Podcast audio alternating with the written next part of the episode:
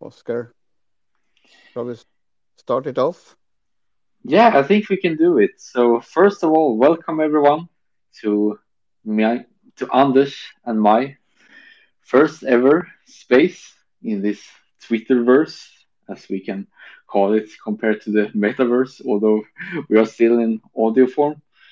But anyways, so we are going to spend the rest of this hour or hour and a half, depending on how much traction we get either in the beginning or in the middle or at the end.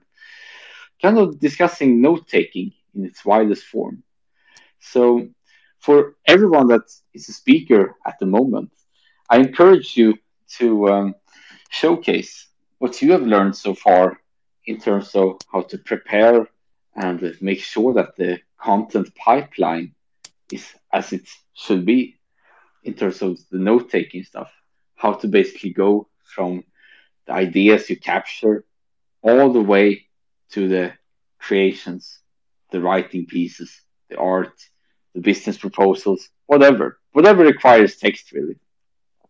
This whole entire workflow will be very nice to see how it all ties together in your professions and how it's been evolved over time.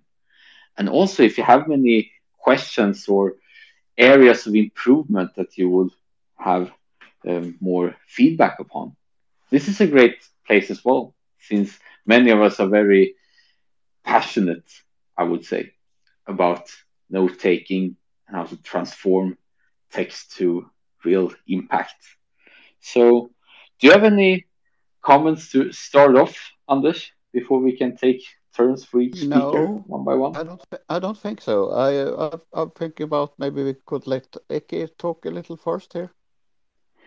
Yeah, so um, I'm going to, let's see here, invite speakers. So I sent a speaker invite to Eke, and for those of you who don't know who Eke is, she is one of the core members in a prominent note-taking startup called Scrintal. And Scrintal is currently in beta and within closed doors, although there are ample opportunities to uh, run through and get a taste on how the new um, way of note taking feels and sounds and probably tastes like as well.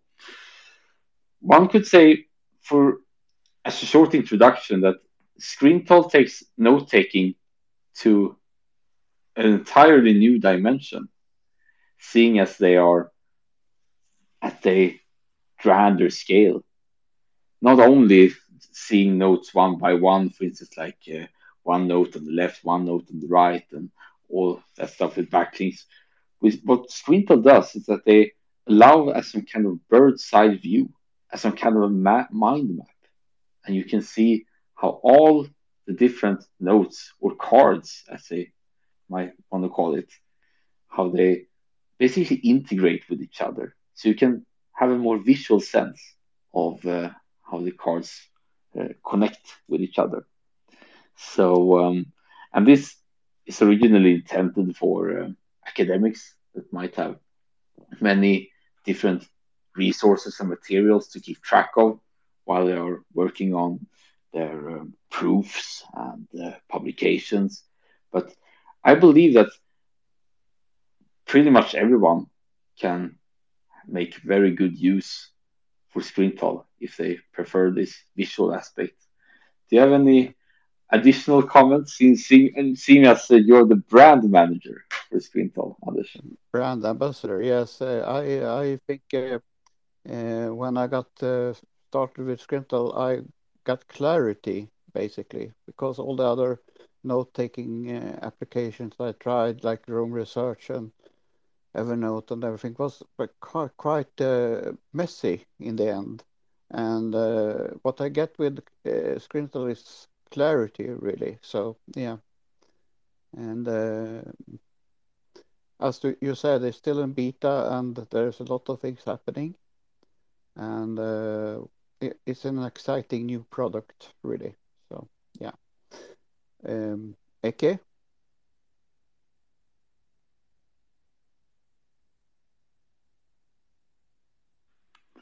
So while we're waiting for Eke to accept, why don't we start with um, basically introducing each of the speakers we currently have? So if I understand correctly, we can start with Troy, which was the first one to join in into the, the um, familiar space by now, and then we can go to Alexa, and then to uh, Shadows Pub. So, Troy, why don't you introduce yourself and tell us a little bit more on how your system currently looks like and what your uh, areas of interest are? Sure thing. Um, so, I am working in the financial industry, uh, social media particularly, but I've got a strong background in conflict analysis and early warning. So, I have a master's in conflict analysis uh, with a focus in political, ethnic, and security issues. But um, I'm currently studying applied intelligence studies, um, looking to specialize. But right now, looking at world conflict, it's always kind of been um, a fascination of mine, trying to meld uh, both financial early warning with conflict early warning. So, in uh, my area of expertise, I would say dealing with a lot of information intake and triage and categorization and always you know whether you're creating an intelligence product for a consumer or a professor or just a report or anything for your own interest trying to separate the signal from the noise um, is something that's very dear to me. Um, i also suffer from anxiety. I wouldn't say suffer. It's a condition that i have that's kind of framed my whole approach to intelligence in terms of information overload and having those systems to best triage the information to make the most optimal decisions. So, um, in terms of that, having a really robust information or personal knowledge system is something that I've been interested in as it's helped me both personally and in my work with respect to, you know, capturing thoughts, categorizing all of my subject matter into particular bins, but um, with the note taking, really just bridging different eras in my academic journey. Um, I see that a lot of my captures that I've been putting into my personal knowledge system have come from a time when my interests were very different and encountering that through like spaced repetition tools whether it's readwise or roam you're able to see how your interests have evolved particularly with like good import for where your career is now. So that's my spiel. I'm a new to the whole PQM, PKM environment, but I find it very relevant, particularly for intelligence um, analysts or students or anybody just you know who wants to write better and really clarify their ideas i think um, having the tools to kind of decentralize your personal knowledge management system is very important as well. Um, making sure that it's as robust as possible. But that's where I am. Um, uh, I'm I'm I'm a perpetual student, and I'm always curious. And I find that having a system to kind of track and monitor and follow through with what you're interested in it can have a lot of benefits and uh, dividends down the road. So that's that's that's my spiel. thanks for having me though, and thanks for hosting the space. Um, something that I think will take off a lot as you know people deal with information overwhelm. Yeah, I think you you you're a kindred spirit basically. I was also I'm also been collecting a lot of stuff, and my my uh, views on the things I've stored in the beginning until now is much different, you know. And uh, I used also spaced uh, repetitions for a while, and I use, of course, Readwise for my nice. My nice. Uh, yeah, it's really a good product also. So, so, good points. Thank you. Yeah, I agree as well. It's been a very what you could say interesting take on how the note taking system is evolving. So one question I have before we move over to shadow pubs, we you mentioned that the signal over noise is quite important what you're doing at the moment. How do you make sure that the system is an effective filter for what's signal right now compared to what's Mm. necessary noise right now. Could you maybe detail Yeah. a little bit? I would say categorizing. So in academia, depending on what you're trying to answer, there's kind of a hierarchy with respect to your sources. So in my case, you know, you're more likely to have a superior product if it's an academic source. But you have a little bit more leeway when you are studying a topic that kind of lends itself well to open source information. So stuff like databases, um, automatic detection, you know, like satellite imagery, anything like that, that you can kind of get together to make a good case over something that you're looking at, whether it's pattern detection or anything as such. Um, if you're looking at a theater of war, troop movements, anything like that. But to separate that, I, I'm going to kind of invoke the whole Ukraine Russia war right now. There is a lot of misinformation being pumped out, and kind of having your own system to kind of assess, you know, what is the interest of a communication? You know who is the owner? What are their interests? You know that's something that you kind of have to keep at the forefront when you are diving into the information. So kind of picking it apart not really taking it at face value but being fully cognizant of the interests that are behind it. Um, further to your question oscar in order to help manage that assessment uh, through personal management personal knowledge management I would say metadata is the key to that um, in terms of making sure your tagging, your tags are as robust as possible. Um, this source is from this unit, this this country, um, and I'm to even invoke YouTube. One thing I've noticed YouTube's been doing lately is, you know, whenever there's a topic that is kind of in the public zeitgeist, they have now a little information pop up that will say, okay, this video is partly funded by you know the Ukrainian government or the Russian government. So incorporating that um, has been really key um, in my personal work because um, with some group assignments that I've been working on, we really refined our process for information gathering and ranking. Um, you know, so this is a strongly trustworthy source for for reasons X, Y, and Z.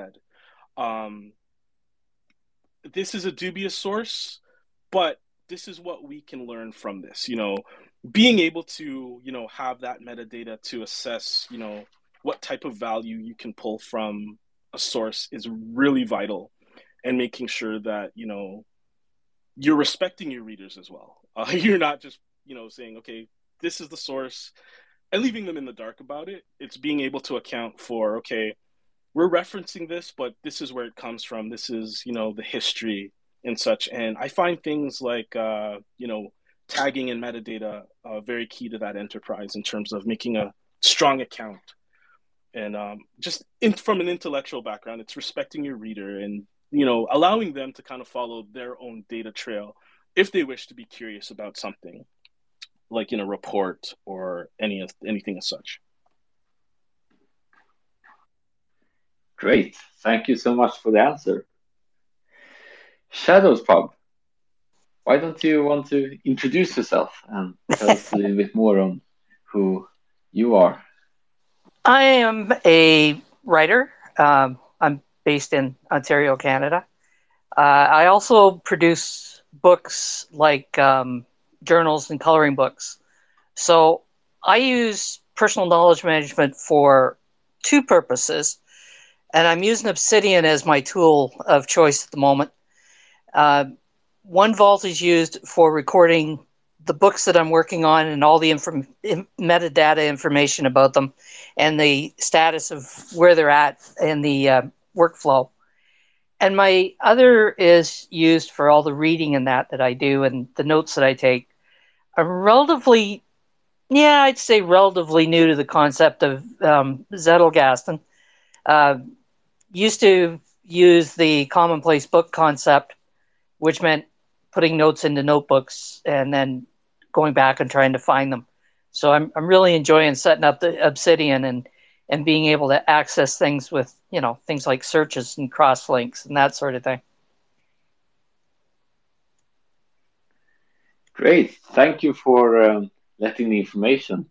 And uh, for those of us who um, haven't really tried Obsidian, what would you say are the main features that Obsidian does that are better than any other note-taking app out there, based on how it fits to your workflow? I tell you, the the main thing that sold me immediately on Obsidian is the fact that um, all my notes are being stored in text files on my well on my external drive. And should Obsidian go away, I can still access all those files and use them. I don't have to worry about exporting and importing. They're there. I can access them. I can use them. And since I write on the blockchain anyways, I'm kind of familiar with using Markdown. So that was the main thing that, that sold me immediately. And of course, I love the fact that I can do the the um, maps. You know, I can look at my, the information maps and and of course the cross linking. Nice. Thank you very much for the answer. And um, Eke, if you want to um, speak up, you can always request a mic. It's quite um, uh, a seemingly fast process now. I allowed it so anyone could simply claim it. But um, before we move on, maybe you, uh, Anders, want to tell a little bit on your story with note taking and note making, and basically tell us a little bit on how it's going for you. Yeah, um, I have a long history with note note taking. Actually, I started professionally working for Axiom um, in the 90s, and uh, I was uh, taking a lot of notes because I worked at the maintenance department, and we had uh, the, all the machinery in the factory uh, under our wings. And uh, whenever something happened, I was supposed to write a report and send to the head office, uh, usually in English, because uh, English was the main langu- language. And uh, I worked with that for seven and a half years until they didn't have, they had to let go of a lot of people. I think, I think we were close to 500 people of 1,500 that have to go at once. Uh, and I continued to keeping notes. Um, I remember I had the Palm Pilot I used to write down uh, information in and kept that and synced it with my computer. And uh, then in 2008, I was a beta tester of uh, Evernote, actually early in 2008. Uh, I think it was February 2008. Yeah. Uh, it was something that really got me me excited. And even if there was a lot of shiny new objects in the note taking industry at the time, I stuck with uh, Evernote and I later became um, a certified uh, consultant for Evernote. Uh, and Evernote was my main base until 2020 when I discovered Roam Research. And that was also when I started to write articles on the net. Before that, I I had a career in social media between 2008 and 2012 uh, bit a bit successful actually. So I was one of the top bloggers in Sweden at the time. Yeah. And uh, writing on the net has not been a strange thing for me to do, if you say. Uh, but uh, then I started 2020 to write on Medium, and uh, the rest is history, as we say it. And uh, I was um, also doing Zettelkasten uh, in Roam Research, but I found that to be a bit clumsy when you are a creator or a digital writer. So I'm looking into different areas of PKM, and maybe I'm going to uh, doing my own uh, take on it, as it seems. So yeah, yeah, and I'm also claiming uh, note taking as my niche during Shift 40 now. Uh, next week will be my note taking week. So I will only publish essays on note taking and note making, PKM, and also do at least two new Medium articles during that time. So yeah, that summarize most of it. Besides, I'm a brand ambassador for Scrintal, work together with them, and uh, it's a pleasure to work with them. They are really good people and have a lot of good ideas and uh, I, I, see a lot of potential in Scrintal. So yeah. Um, so um, uh, Oscar, how about you? Yeah, I'm going to tell my story a little bit, but I want to um, first of all say that um, if any of you has a question, it's absolutely um, uh, encouraged to raise the hand in the in the yeah. what do they call it? Twemoji. That they have so many names for all these emojis nowadays. But anyway, because uh, then we can have this kind of back and forth conversation and questions we can reply to each other. Because one question before I want to um, say to Anders is you mentioned that you worked with Evernote for quite a while. What made you switch from Evernote to Roam? Was it that your workflow did change that you had more um, you had other priorities and other criteria for what was a successful note-taking app or was it some other reason why you switched well uh, i was quite a hoarder for a long time you know i had a lot of automatic uh, flows into evernote so i ended up having close to 100,000 notes in Evernote in the end, and it was not really working very well. So I cleaned up the system and uh, I was down to 60,000 notes, and uh, it wasn't working then either, you know. And when I started writing on Medium, I discovered that a lot of people talked about Roam Research, so I uh, got an account there and set it up. And discovered Zettelkasten and set that up and uh, Readwise and you know the rest is history basically but um, yeah it worked very fine for me until uh, November last year when I got really fed up with Roam Research and also the cult surrounding Roam Research. Uh, I don't know if you know about that, but uh, there's a lot of cult things in Roam Research. So uh, I decided to find something else, and then I saw something about Scrintal. So then I contacted them. I uh, applied for a beta, uh, and uh, we had a good, good conversation. And Eke uh, onboarded me, and um, from that point, I'm staying in Scrintal actually. So before we introduce um, Hogwarts alumni, uh, could you simply um, tell me a little bit about the Roam cult? I haven't heard of it actually, to be honest, and it would be interesting to hear what the uh, well, what both the inside and detractors say about it. Uh, me or?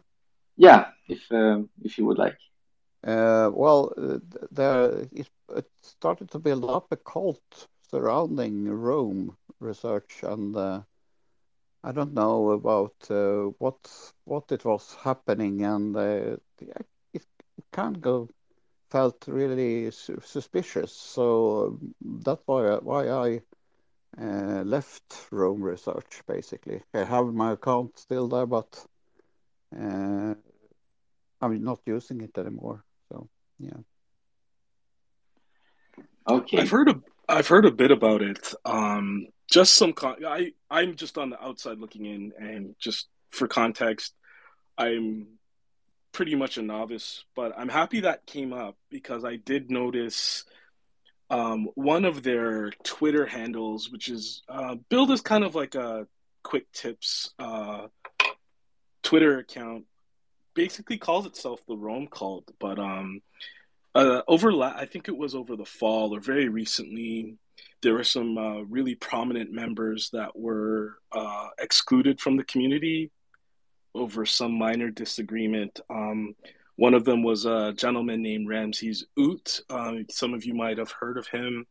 I yeah, think he he has moved over to LogSeq or Log LOG SEQ is another uh, PQM yeah, management. For, uh, yeah.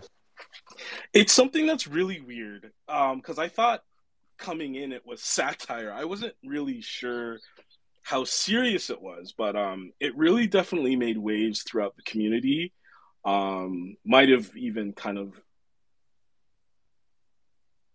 made newcomers a little bit uncomfortable, but um, they have a really uh, I don't know if it's just like company philosophy or anything like that, but um, they they do call some of their marketing gurus like evangelists. So they take a very ecclesiastical approach to marketing. Um, I don't know if that's always been part of the community, but it, it has been like a recent flashpoint that has been polarizing. But um, yeah, just really interesting, just seeing how people approach it because um, the whole note taking and information sharing by its design has kind of like an open type of ethos behind it, you know. Um, I recently heard of a woman. Uh, she wrote a book called The Calm Notes Method, which doesn't really advocate for any particular system of PKM. It just tells you to use what's good for you. And I kind of see that as one argument. And then you have kind of these diehards who kind of cling to one system and kind of push a cult of personality behind it but um, it's just interesting that you know different, I guess, factions of thought or culture um, that kind of come to clash. But yeah, uh, yeah I agree. It. It, yeah. yeah. it was really weird. Yeah. Mm-hmm. yeah. So so so a question to both Troy and Anders will be do you believe that they maybe push their culture and agenda too far, trying to basically give too much incentives for their supers to basically be some kind of I don't know if Ponzi scheme, Ponzi scheme is the right word, but in the in the correct spirit, so to speak, was there kind of an incentive to be too much of an evangelizer to the point that it was like a um, push top down movement, so to speak? Honestly, I, I can't say. I, I'm not an expert with Roam, but just looking at like my brief contacts, it seems to be kind of like join us, we're the best. you know, I I only suspect there's kind of there might be kind of a business incentive behind it. They want to capture as many users as possible and they want them to be loyal, if that makes sense. That's what I that's the sense that I I've gotten. Um, I, have only come into Roam because I've it was the first uh, you know tool for network thought that I've subscribed to. Um, I'm definitely open to others. Like I, just the very fact that you can link and sync, you know, kind of belies this closed mentality. I, I can't say what their intentions are. It, it might be something that is something that's just emerged amongst its users, you know. Um, but w- w- when I saw what took place with Ramses, I was just a little shocked that it was close. That you know, I don't know. I, I don't know what the argument was, uh, but it seemed to be a very very small disagreement. Um, but uh, I don't know. It was weird. um, yeah. I've looked at Obsidian. I've looked at other writing tools, and they're all great. I I, I think they all have something to offer, and I think they can cooperate with very good dividends on that communication. But I think, like in the Roam case, um, you know, the fact that there, you know, to the to the degree that this culture is maintained, it could be evidence that they might be threatened by competition or whatever not. That's just my two cents. That's my take. I'm not saying that's the definitive case, but um, I definitely got that sense a little bit of maybe insecurity or, you know, Yeah. trying to Yeah, I corner the market. I think in the in the following of Ramses leaving uh, Roam Research, there was a fallout of uh, other big bigger names too. Mm, Uh, one name is Okay. Trans Tracy Win- Winchell. Uh, okay, she I'm familiar with her. Yeah. Uh, she also left uh, Roam Research. Oh, I had no idea she left. Wow. yeah. okay. So, and she, I think she's using uh, log Logistical or Oh, okay. Okay. Okay. Yeah. So. Uh, I think that's unfortunate. I really think it's unfortunate because um, when that happens, it's a brain drain, right? You have talented individuals Yeah. um, who can teach how to use a tool a specific way. Not saying that any potential method is great, but um, I enjoyed Tracy's teachings as a journaling tool because journaling was something that, you know, I would say I was doing the 1.0 version of. And I have other tools that I have used, and I have incorporated a lot of her journaling prompts. And yeah. You have a lot of this remixing and integration you know Th- that openness is amazing. It's a very good thing um, because my journaling practice took off significantly with Roam. The fact that you know i can know that i thought about something i've reflected on it on a specific date. I've never had that before. And now you know through um, bi-directional links and I'm not just going to say this is Roam's sole benefit. Any type of PKM system, you know, it's like you can talk to your past self. That is amazing. And however people utilize that, you know, you have to kind of be open to other philosophies and other practices or other points of view. And, you know, to the to the degree that you kind of you're insulating against that point of view, I think it's very delimiting to your business. Um, Mm. But I'm really, really shocked to hear that Tracy left. That's that's really unfortunate. Yeah. I think so too. They they lost uh, two really good names from from Roam Mm, in a week, I guess. yeah. So yeah. Anyway, back to Oscar. Now it's your turn. Yeah, it's been interesting to hear that uh, there could be some drama in the notes, if you want to be too, uh, what you say,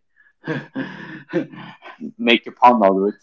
So I'm going to pretty much explain my note taking evolving history right from, uh, I guess we can call it 2014, although it wasn't too much of a designated note taking by them, and uh, then continue way forward until the uh, principles which I pretty much advocate now via my personal blog and other kinds of distribution channels. And uh, then we can discuss afterwards if some of my, what you say, more contrarian views on note taking views would, um, yeah, if they spark some questions or clarifications, we can all take care of it if uh, it's needed. So um, I guess when it came to 2014, when I started high school, uh, then it was uh, classic Google Docs and Google Sheets and all that stuff, the more basic ones. If you want to do a word processor that wasn't wasn't Word. So back then it was just okay, create some documents, and these documents were in general very basic. I would call it a um, note-taking system by them. It's just like one uh, file was for a particular lecture, and one other was for another, etc., etc. Kind of basic as you would do it as some kind of a piece of paper. So there was no there was no overhead back then. But then I kind of stuck around it for a while until I discovered Google Keep, and by then I've also been a very huge fan of the Getting Things Done methodology, which is uh, quite popular within uh, everyone that wants to level up their productivity game, so to speak. So now we're talking early 2020 when I was um, using Google Keep to um, basically have so low friction of a note taking app as possible, but still be able to have these what GTD calls next action lists, projects lists, and all kinds of reference documents that were quite uh, important at that time. So it, I would say that if it wasn't for GTD getting things done, I wouldn't have looked so much into note taking apps, but, but it was during this particular phase that I um, was um, kind of being more aware of the fact that note would be something that uh, would be quite uh, enhancing when it came to my own standards and uh, performance and whatever I found to be significant later on when adding own creative projects, etc. So during that summer, I got introduced to Notion by my brother because uh, he's kind of uh, technical and found it helpful for himself. So I started out and I was kind of blown away because I wasn't that evangelized before. Because if you compare Google Keep to Notion, it's a vast difference in terms of what you can do there. Google Keep is so, so basic as you can ever have it. It's like uh, I, I would say that uh, they are in the ballpark the note taking up to the extent that uh, Notion and Evernote and Roam Research and other more prominent note taking apps are. So what what was fascinating to me about Notion was the fact that you can uh, basically have all these standard uh, modifications of the text, as well as doing other kind of cool stuff like linked databases and backlinks and other sorts. But um, eventually, it came down to a particular document that uh, I found myself going back to over and over again, which was dashboard, which but then was kind of a home page of one's own um, pages that were quite re- relevant for one's workflow at the time, plus a weekly plan. Because by then I was quite into Cal Newport stuff, and if uh, you have haven't heard about Cal Newport, he advocates a system that is more of a multi-scale planning, which is first you have the quarterly planning, and then it translates to weekly plan, which then translates to time blocking, which could be either on a piece of paper or the calendar, depending on how you want to prefer it, either analog or digital. So during that time, I was always into having a fixed amount of notes. I wasn't um, adding in too many because um, once again, I was still in in university, and they have quite a what can you say uh, predictable workflow in which you have this kind of okay, I have a notes for this one and notes for that one. These all go together in a uh, kind of um, final essay and stuff like that. So um, I hadn't really so much need of a more um, sophisticated note system rather. But that all changed. And that's something I'm going to spend the next half of my rant, rant about because I can pretty much trace back the um, date and it was August 17. And I've been an avid follower of Newport's podcast called Deep Questions. If you want to check it out on Spotify, is still active. He invited a guest, which, uh, if those of you doesn't know, it's his um, host of Unmistakable Creative called Srinivas Rao, a very popular podcaster, which hosted many prominent guests, particularly within uh, the creative space, as the, name, as the name implies. And uh, he recommended a note-taking app called mem.ai together with the Zettelkasten method. And when he elaborated on the possibilities of having an idea factory, I was like blown away that you could pretty much expand the uh, possibilities of having this second brain because back then I wasn't really aware that it existed. But then I discovered that okay, now I need to check out what this mem.ai is about. And mem.ai back then was very, um, what could you say, very closed beta to the point that they had a wait list and you had to wait like several days unless you had an invite from someone who was existing user. And uh, after a couple of days, I got the, the um, invitation, and then I came in, and then I discovered that, um, yeah, it was like uh, if you're in the Matrix and taking the red pill, then you suddenly saw Notion as uh, pretty much a lot inferior to uh, mem.ai for reasons I'm going to explain later on. But uh, it was from there that I decided to um, pretty much move my entire Notion um, collection of notes, or at least ones that are very relevant to me at the time. I still have some uh, uh, Kanban boards still lying around there, but basically move everything to Mem because I'm more like one note app for everything, although it might change a couple of years uh, uh, ahead from now. But still today, I'm using mem.ai for um, about nine months now. And what I really like about this note taking app called mem.ai is that they have four different, or rather six different characteristics that I found extremely well that I haven't seen in other note taking apps that I've been toying around before since I uh, had to um, basically have something to compare with mem.ai to see whether it was the real deal or if it was uh, rather something that could be um, replaced soon before I ventured off to uh, um, the, the, total commitment, so to speak. One thing that mem.ai does extremely well first is that it's extremely easy to create notes. It's like you don't even need to tap a button even. You can just type, especially on your computer or having the desktop app, you basically can type whatever and then it creates a new note or a new mem, as they call it, which then makes it pretty much frictionless to create new notes on the fly if you have sudden insight or want to save something to a particular new place that you want to access later. So this one in the particular workflow is um, what mem.ai is uh, doing extremely well.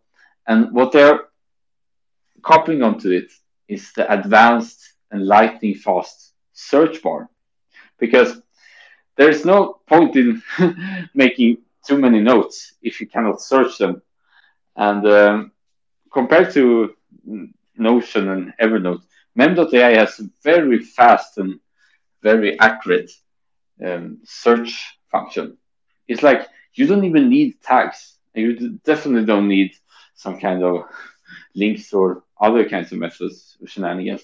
You can simply type a word and then all the notes that contain this word. Of course, there is some prioritization based on time and uh, whether it's on the headline or not. But other than that, all of them will be accessed. So it's like you don't need to think about tags. You do not think to you don't need rather to think about metadata. You can just simply type whatever and rest assured rest assured that it will be retrieved whenever you need it because you can still search for it. And this one was such a powerful motivator for me to still continue on. But if it wasn't enough, both the timeline was very good. They have basically a very good interface, which uh, the latest notes are shown. So you don't need to worry about folders too much unless you want to uh, attach some to the sidebar.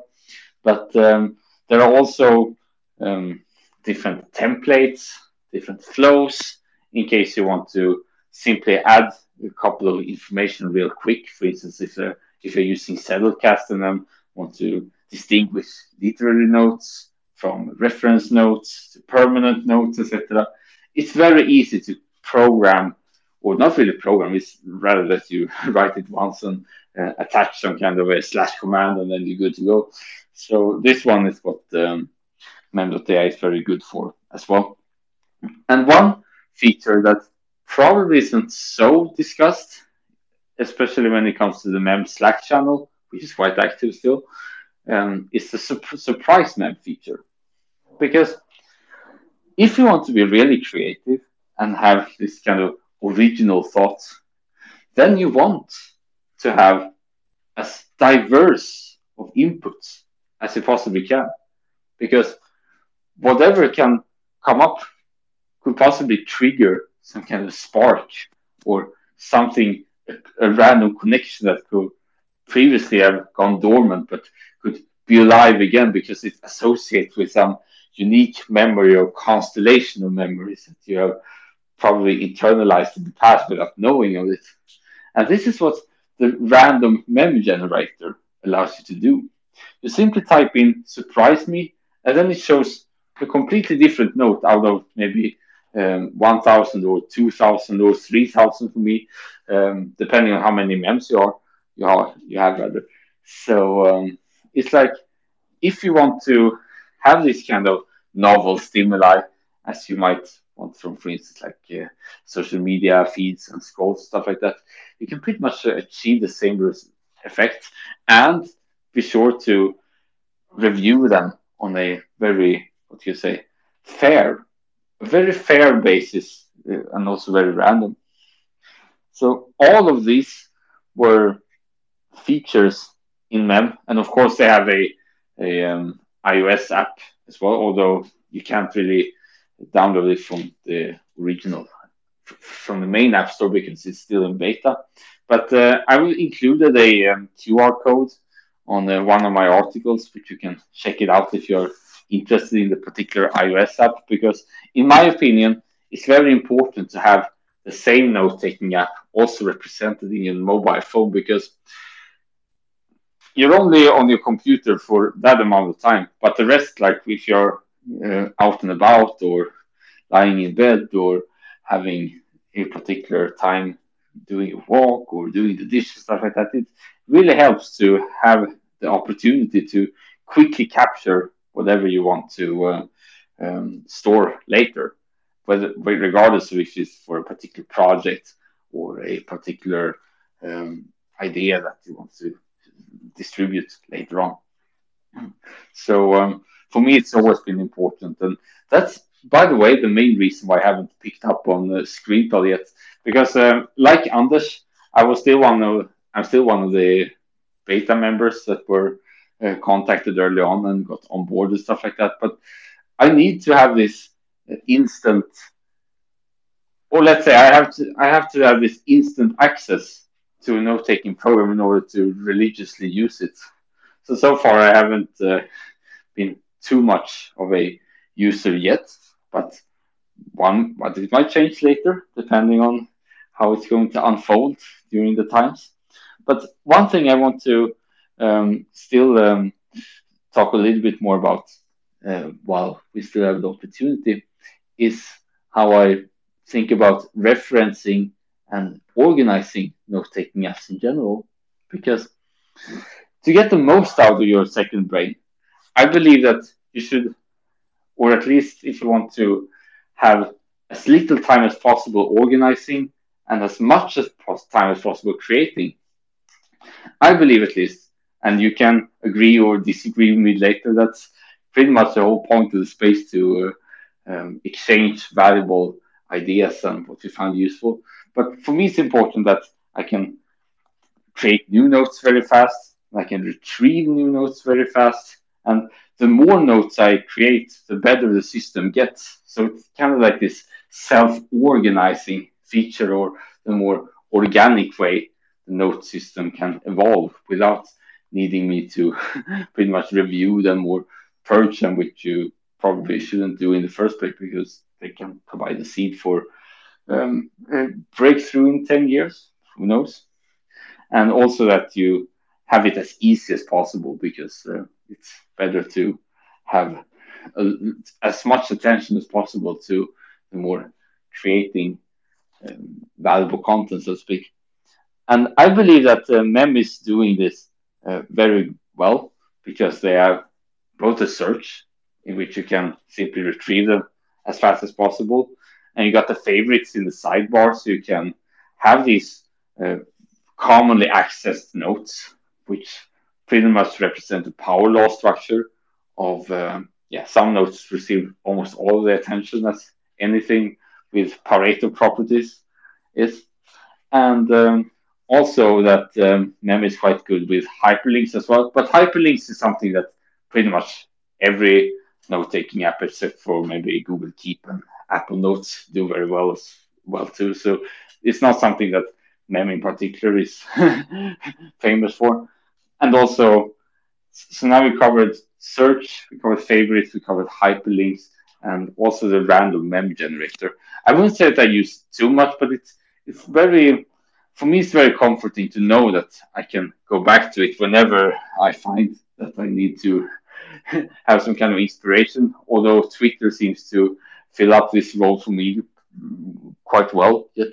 So um, that's pretty much how um, I organize my notes, or rather, how little I organize my notes, because I can have as many notes as possible, from 3,000 to a billion, and uh, it still wouldn't really matter because it's like, okay, I can still search for them, and I can still have a limited amount of notes in the favorites, and they can still be linked with each other without needing to be interfered or having this overhead.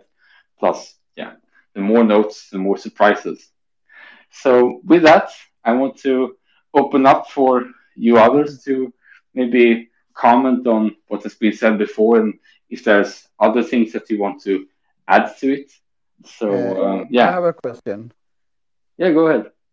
Uh, MEMI uh, is there uh, the database is can you have it on your own computer?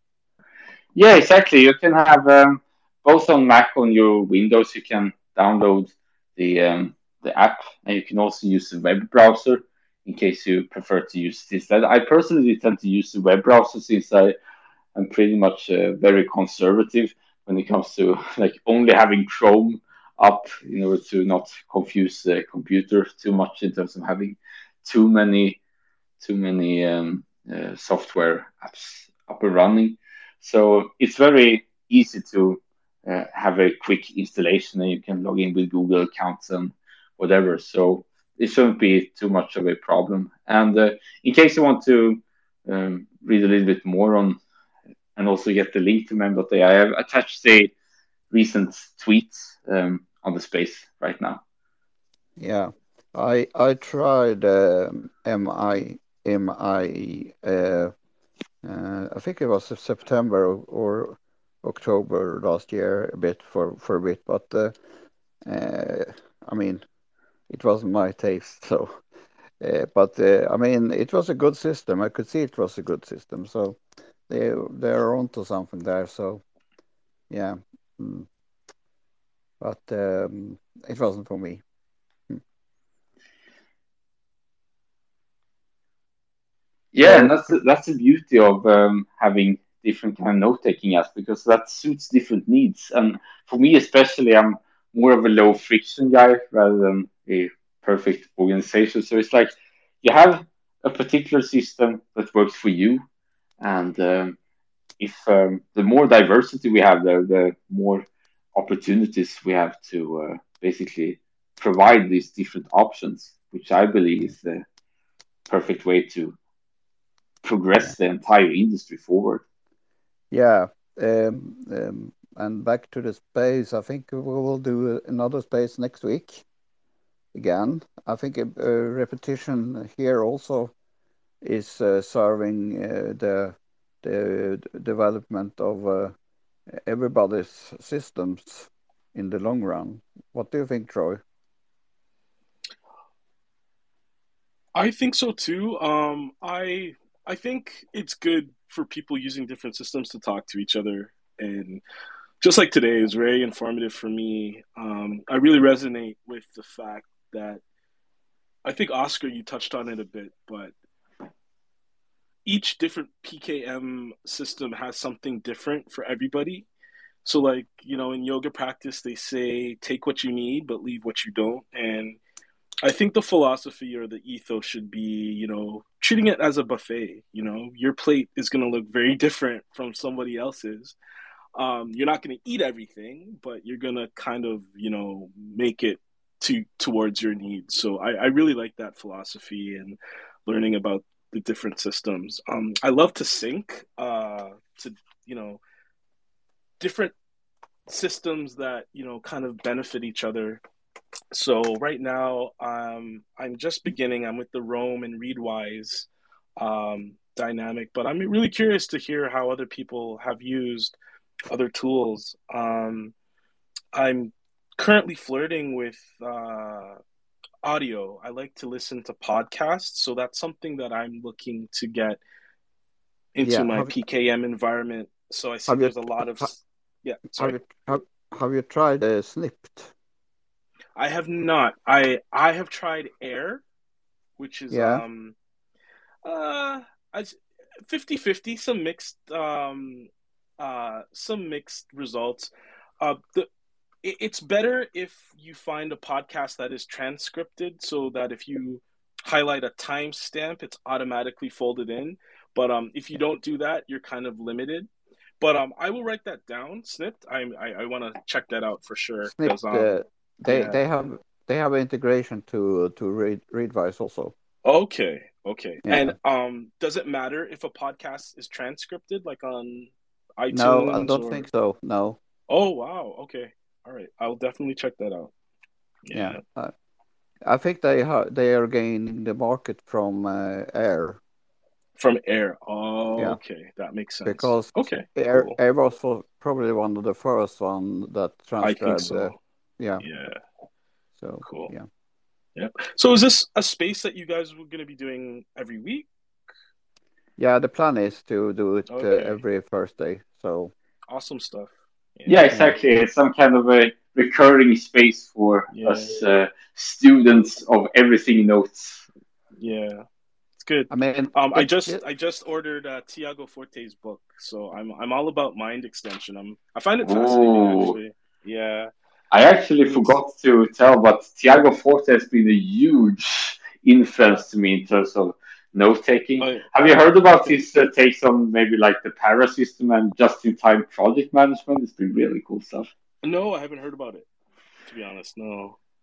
So, on a particular session, we should go it, into it a little bit deeper or whatever is the most Okay. convenient. But I feel that there is so much to unpack. So, yeah, Yeah, uh, as Anders said, uh, we're pretty much past one hour now, which okay, was the original um, Yeah. time, so to speak. And this is going to be um, released as a podcast episode because uh, we are we are pretty uh, toying with the idea of having this uh, new Twitter Spaces as uh, wide distributed material, and Great especially idea. for my case, it will be called Conversations in Space as uh, as some kind of attribution to uh, uh, what's coming forward for everyone on planet Earth. So, Yes. um, with Thank that, you both I for hosting today. It was very informative. Thank you so much. yeah, Yeah. thank you, thank you you so much as well. It was very interesting to hear everyone, and have a very nice evening going forward. You Yeah. too. All the best, okay. guys. Take Bye care. bye. Bye. Bye, Oscar. Hey, då, Oscar. Hello.